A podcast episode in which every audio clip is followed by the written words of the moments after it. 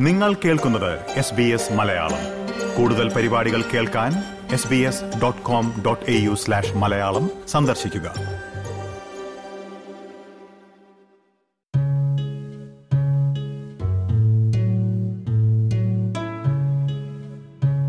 ഓസ്ട്രേലിയയിലെ വീടുകളുടെ വാടക മുൻ വർഷങ്ങളിലൊന്നും കാണാത്ത രീതിയിൽ കുതിച്ചുയരുകയാണ്.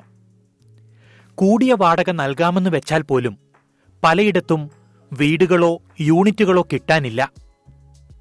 ഓസ്ട്രേലിയയിൽ വാടകയ്ക്ക് താമസിക്കുന്ന നാൽപ്പത്തി ഒൻപത് ശതമാനം ആളുകളുടെയും വാടക നിരക്ക് കഴിഞ്ഞ പന്ത്രണ്ട് മാസത്തിനിടെ വർദ്ധിച്ചിട്ടുണ്ടെന്നാണ് റിപ്പോർട്ടുകൾ. വീടുകളുടെ വാടക കുത്തനെ വർദ്ധിച്ചതും വാടക വീടുകളുടെ ലഭ്യത കുറഞ്ഞതും ആയിരക്കണക്കിന് ആളുകളെയാണ് പ്രതിസന്ധിയിലാക്കുന്നത്. പ്രത്യേകിച്ച് ഓസ്ട്രേലിയയിലേക്ക് പുതിയതായി കുടിയേറിയെത്തുന്നവരെ. വാടക വിപണിയിൽ നിലവിലുള്ള സാഹചര്യം എന്താണെന്നും ആളുകൾ നേരിടുന്ന ബുദ്ധിമുട്ടുകൾ എന്തെല്ലാമാണെന്നുമാണ് ഇനി നമ്മൾ പരിശോധിക്കുവാൻ പോകുന്നത്. പ്രിയ ശ്രോതാക്കളെ എസ് ബി എസ് മലയാളത്തിൽ പോഡ്കാസ്റ്റുമായി ഞാൻ ജോജോ ജോസഫ്.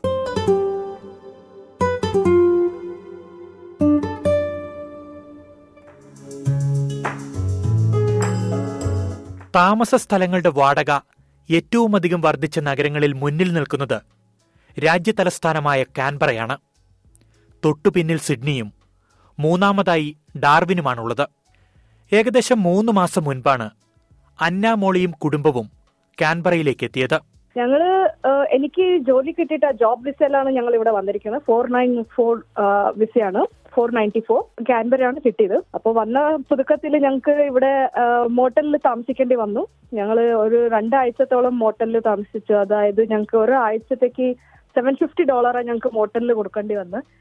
പിന്നെ ഇവിടെ വീട് കിട്ടാൻ വളരെ ബുദ്ധിമുട്ടാണ്. ഞങ്ങളത് ഒരിക്കലും പ്രതീക്ഷിച്ചില്ല. ഞങ്ങളുടെ ഒക്കെ താളം തെറ്റിച്ചത് അവിടെയായിരുന്നു.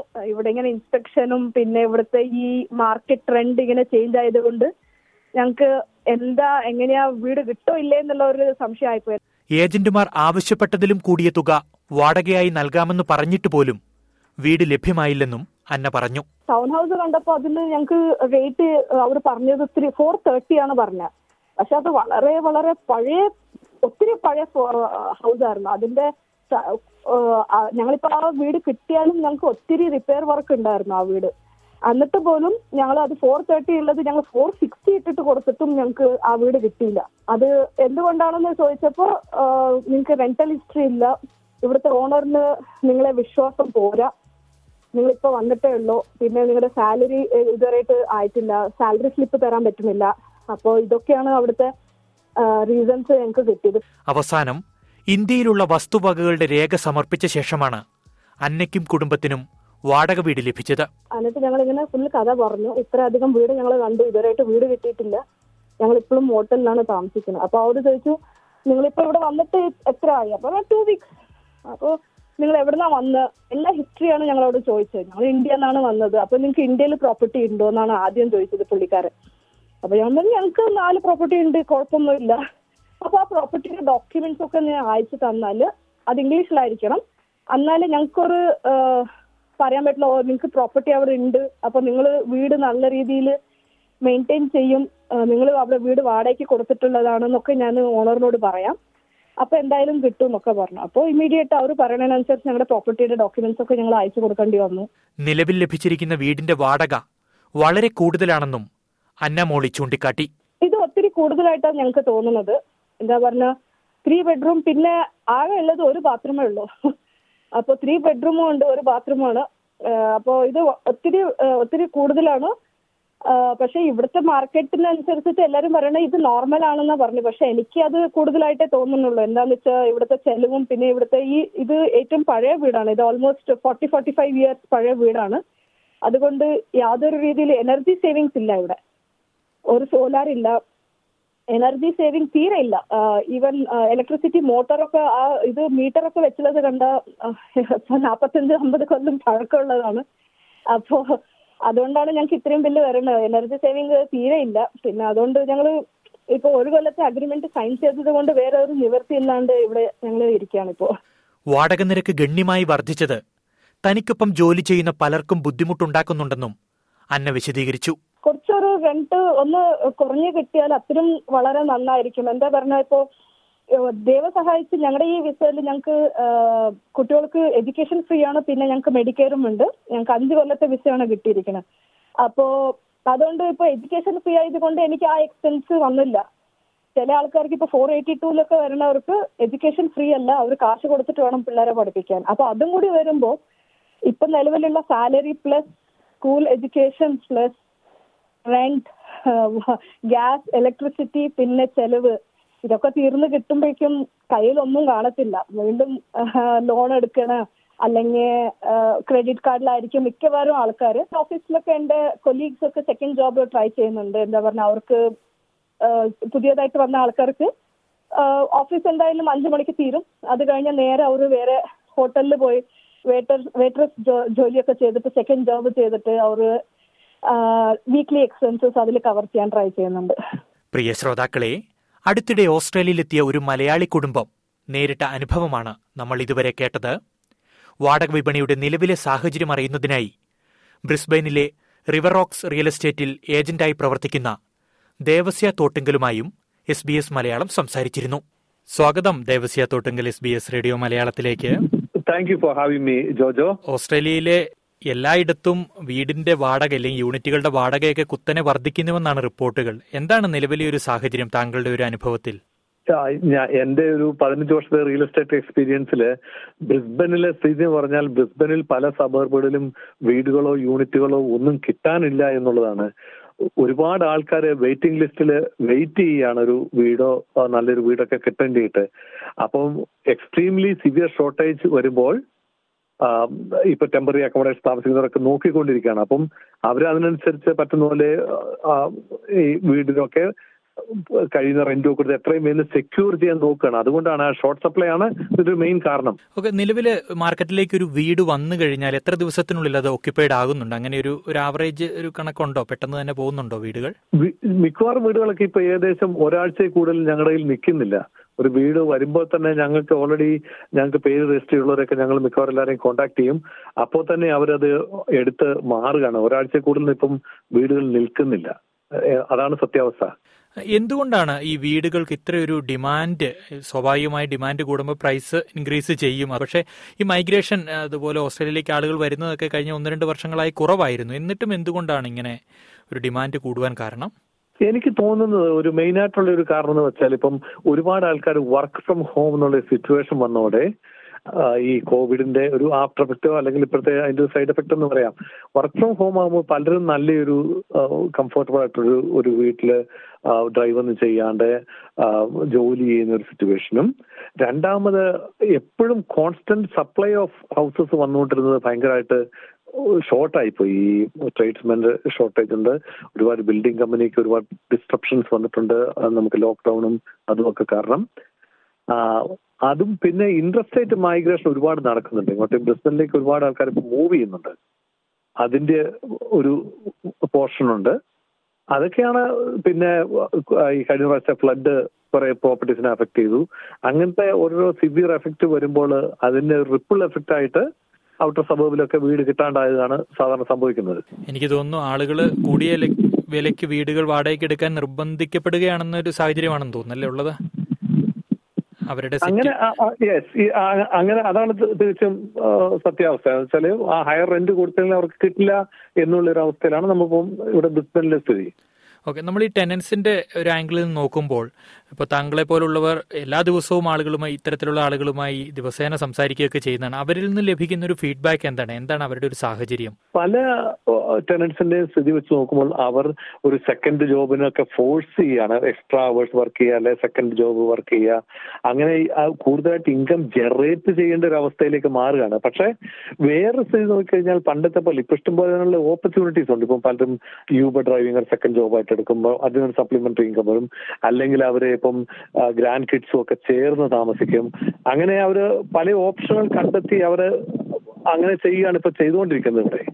ഓക്കെ അവർക്കൊരു ഈ വീട് വാടക കൂടുന്നത് അവരെ ദോഷകരമായിട്ട് ബാധിക്കുന്നുണ്ടോ മൊത്തത്തിൽ ചെലവുകളൊക്കെ കൂടുന്നത്? നമ്മളിപ്പോ ഏതൊരു ഇതിൽ നോക്കിയാൽ സോഷ്യൽ ബാലൻസ് എടുത്തു കഴിയുമ്പോൾ എപ്പോഴും ഒരു ഇച്ചിരി പൈസ ബാലൻസ് വരുമ്പോഴല്ലേ ജനങ്ങൾക്ക് ഹാപ്പിനെസ് ഒക്കെ ഉണ്ടാകുക പക്ഷേ ആ ഒരു ആ happiness is getting lesser and lesser it's diminishing അതായത് നമുക്കിപ്പോൾ ഒരു സെലിബ്രേഷനോ അല്ലെ ഇങ്ങനെയൊക്കെ വരുമ്പോഴേക്കും ആൾക്കാരങ്ങ് ഓൾമോസ്റ്റ് ബ്രോക്കായി പോവാണ്. ഇപ്പം ഒരു അൺഎക്സ്പെക്ടഡ് ആയിട്ട് ഇപ്പോൾ ഒരു കാർ ബ്രേക്ക് ഡൗൺ ആയി.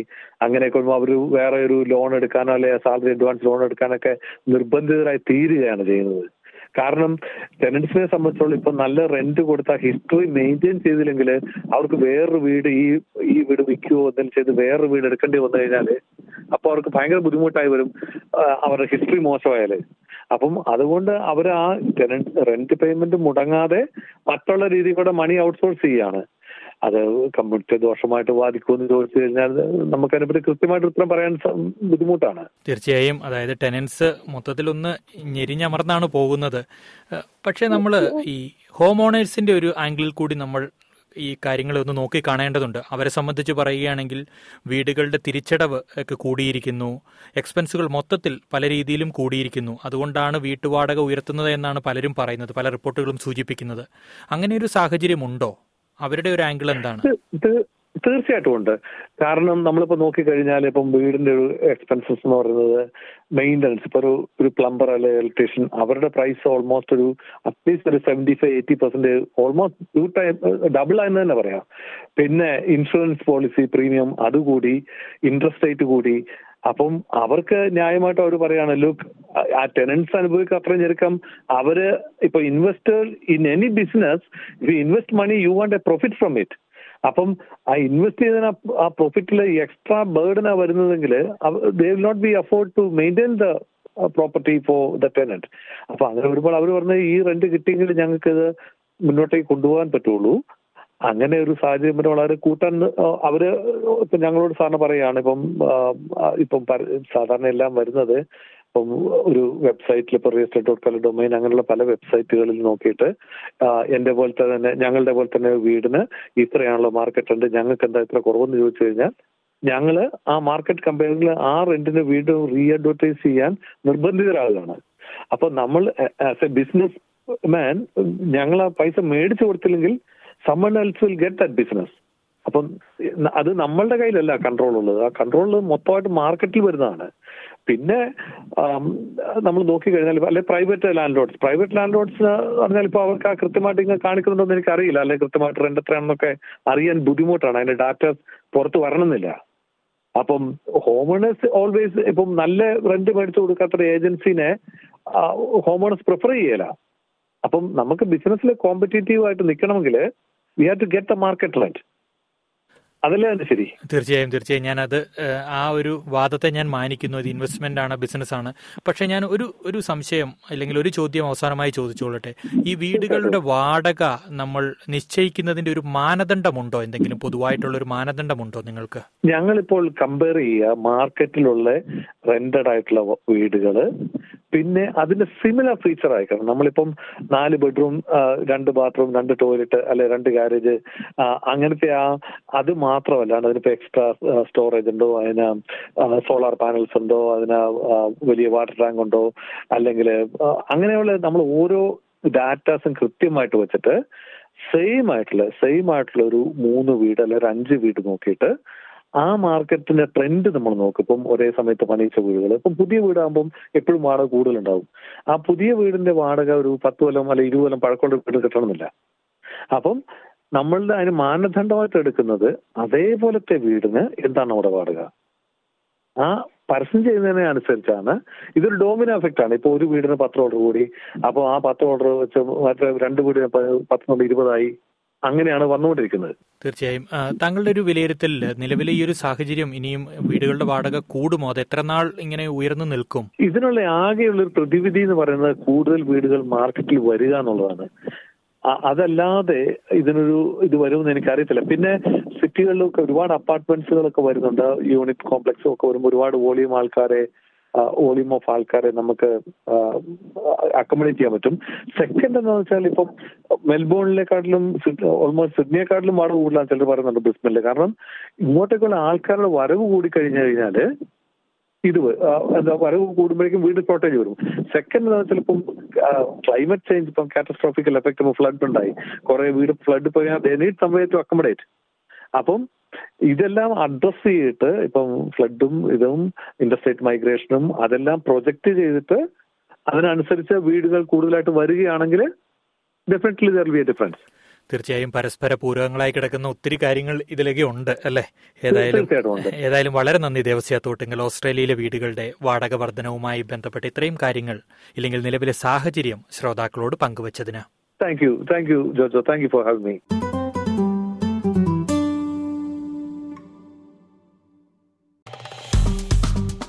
like share comment S B S Malayalam Facebook page